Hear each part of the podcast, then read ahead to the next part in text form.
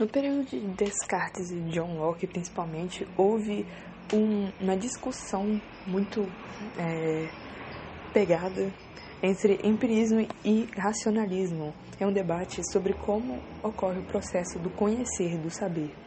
Os racionalistas diziam que o conhecimento é, que vem da razão é o mais confiável e para isso acontecer, algumas ideias tinham que ser inatas, ou seja, já estarem no ser humano desde seus nascimentos.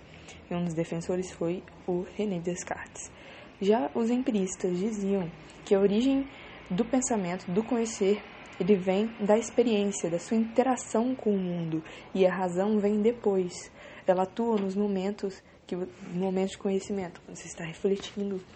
Então, uma condição da razão antes é a experiência, é a sensação, a base do conhecimento. Então, seriam sensações, percepções. A razão estaria no segundo momento. John Locke foi um dos grandes defensores do empirismo, também conhecido como pai do liberalismo político. Ele disse que o homem nasce com uma tábula rasa, desprovido do conhecimento. Nada na mente existe sem antes a atuação dos sentidos. E é a experiência, justamente a experiência sensível que gera um processamento interno dessas experiências e as ideias são criadas empiricamente dessa forma, através da sensação e da reflexão. Sensação são as modificações da mente pelos sentidos. E ele diz que algumas qualidades do que percebemos, algumas qualidades das coisas, vêm em primeira instância, ou seja, primária como objetiva, que é aquilo que existe realmente independente do de como a pessoa olha, por exemplo, os números. Já as secundárias são subjetivas, que varia com o sujeito que a observa. É um segundo estágio, é mais interno. As ideias resultam da combinação e da associação das sensações. Sendo assim, o pensamento viria de fora para dentro, do jeito mais simples para o mais complexo. Portanto, a sensação é a interação com o mundo externo, o processo de apreensão do conhecimento. Nesse momento, as ideias surgem em nossa mente a partir dos sentidos. Sensação, interação com o mundo externo, a gente começa a ter ideias a partir dos sentidos.